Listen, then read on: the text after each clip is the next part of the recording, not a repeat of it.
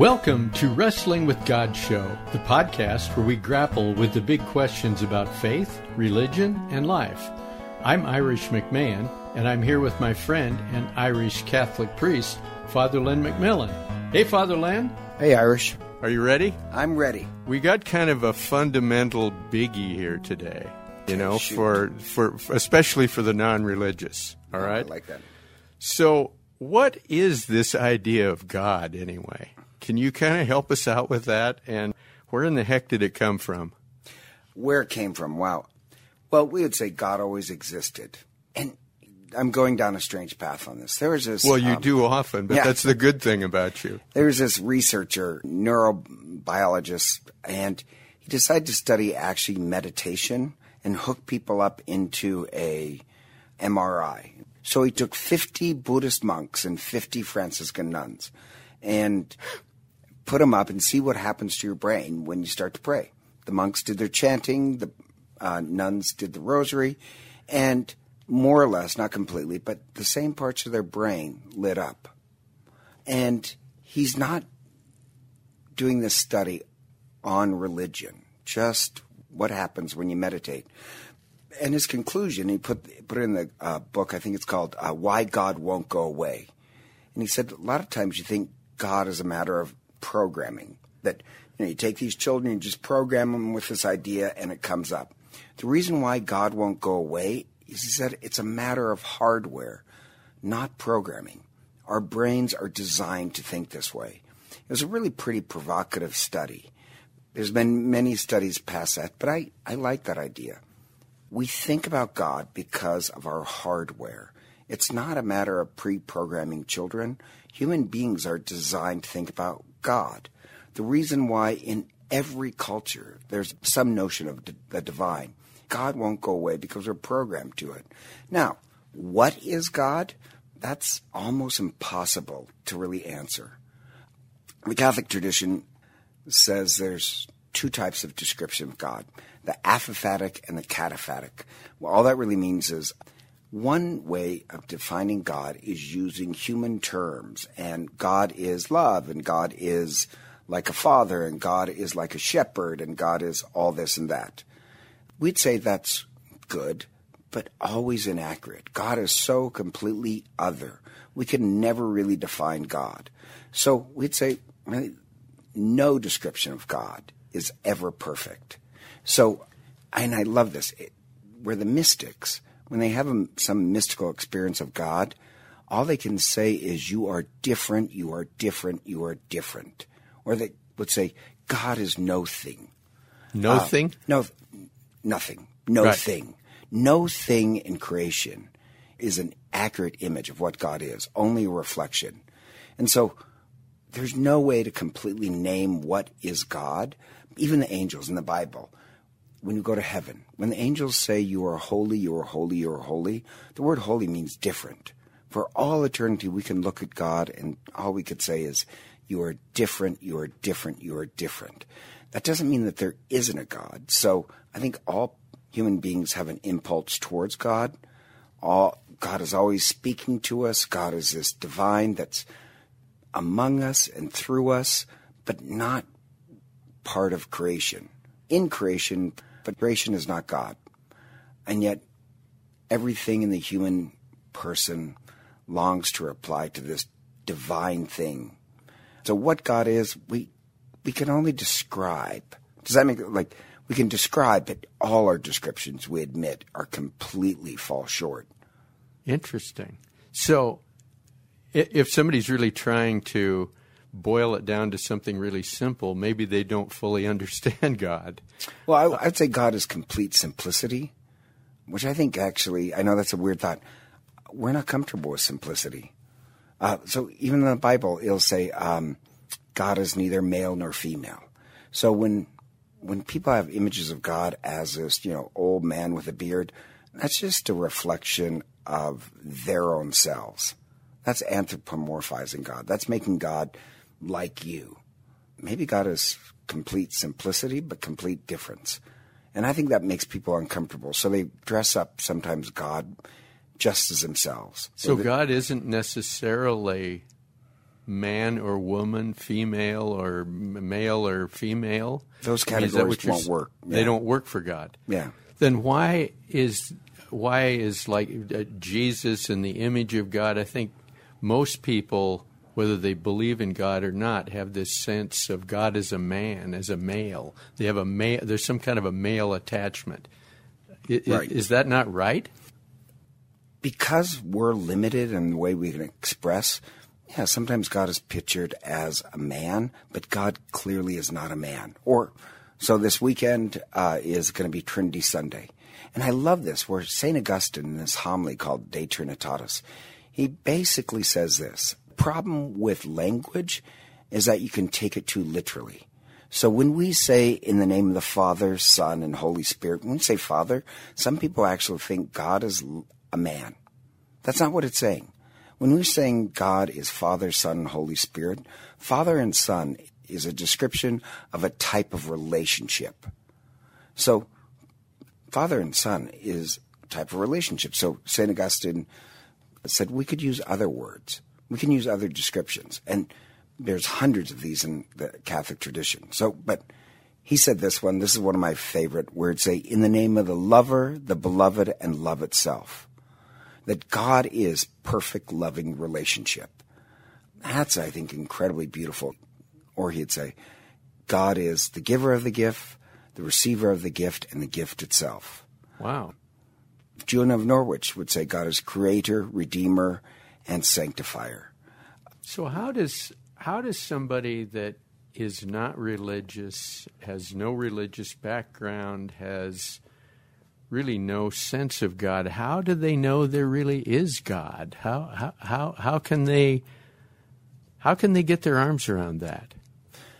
Okay, so your question is how can they know that there is God if yes. God is ineffable? God is never completely nameable by human beings. Well, I think human beings are all that way. Years ago, I read the study that there's 15% of a marriage that about the other person always is mysterious which made no sense to me. I'm not married.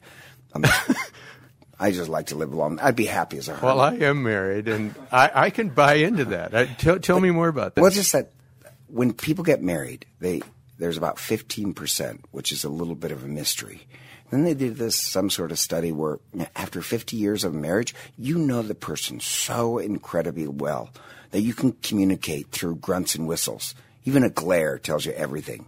And yet they say there's still about 15% I can't name about that person. Because there's still something unnameable that you can be surprised about doesn't mean that you don't know them, know them. Or my mother. This cracks me up. I've, my joke is I've known my mother most of my life.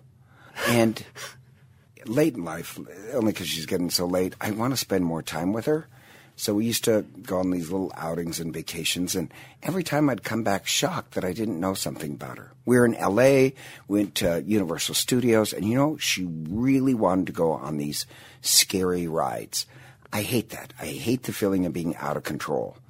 but, you know, if that's the old lady wants to do, you betcha I'll go with her. And she says, I love those scary rides. And I was like, why didn't I ever know this? Like she loves those scary rides. And I'm only finding about this now or at Christmas time once. It's always hard to get her a gift because she doesn't want or need anything. So then she says, you know what I really want?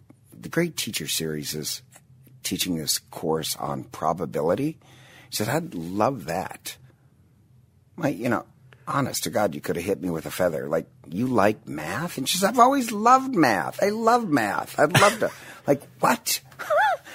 like, I just find it amazing that there's so much that I didn't know that about her. So, so, so you're really, I mean, it, you're making things easier and harder at the same time. Really, what you're saying is that there's so much about life that's a mystery. So and God is God. a part of that. Yes. God, I mean. And it doesn't mean I don't know life or other people, but there's always a dimension I don't know. So I can know, I can know my mother fully exists. I can be in a relationship with my mother and other people, or married people can be in a relationship, but you can't really pin down that other person. Why then, Father Len, would you suggest that, like a non-believer, a non-religious person, why would they want to think about embracing this idea of God? What what what is that going to do for them, or how how how does that help them? How how does that make their life better? Any better? Uh, once again, it gets into why religion at all. But I think God makes us fully human beings. Human beings are meant for relationship. We are meant for a relationship with each other and creation and even God. So I'd say a singular human being is not really com- a complete human being. You need to be in relationship and even relationship with the creator of it all. That makes us true human beings. I think we're only partial human beings, or even like in that creation story, using that. The creation story is a little bit different than you, uh, most people think it is. But you have Adam, and that just means earthling. And God keeps referring to uh, the earthling, the earthling. But the earthling, they're not called human beings until they can love to the point of death. Then in the Bible, God calls them human beings. They're called earthlings when they're born. It's only when you can be in relationship, true loving relationship, that you become a human being. Same thing, I think to become a true human being, you need to be in relationship with this great other. You need to be in relationship with others. I think that's the birth of the full human being. We're born earthlings, but we become human beings. So, Jake, our sound guy, what do you think of all this? Sounds good. I like, the, I like the idea of relationship, and that's what we're called to. But why God and why not another human if we're talking about relationship for fulfillment? Well, because I don't, I don't think any human being can fulfill all your needs. Not you two are married. I just don't think the American myth of, well, I'll meet Prince Charming and he'll make up for all my needs, all my relational needs. I think there's part of a human being that is designed to have a relationship with God. And that's putting a lot of burden on the shoulders of your spouse. That you've got to be my one great source of relationship.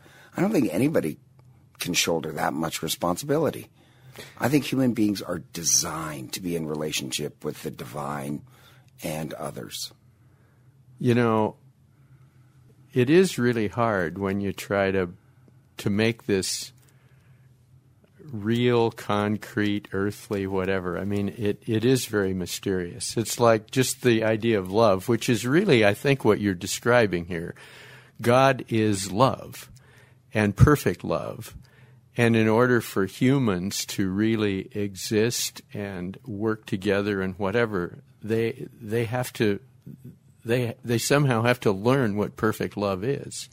And that's what God is and that's why it's so hard to kind of I guess m- make another person out of it, make it totally understandable. Um, well, when you make God another person, there's a great line from the Scopes trial that I like. God created mankind in his image, and humanity returned the compliment. that we make God in our image. Yep. Uh, that's actually to desecrate God. And even like the commandment of of the Ten Commandments, you know, where you not take the Lord's name in vain that's a commandment against doing theology, or at least against doing bad theology.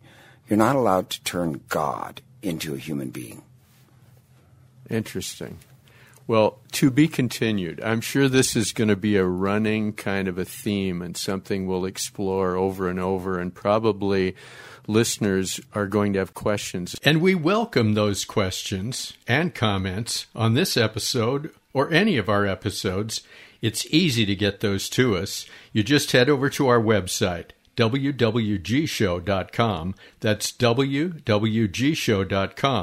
and click on the questions button. You'll see a number of ways to get questions and comments to us.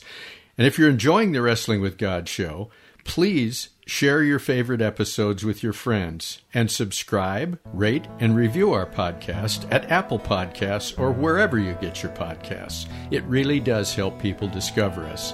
And we hope you'll join us next time as we continue our journey, climbing the mountain of life, searching for truth, meaning, and purpose in our lives.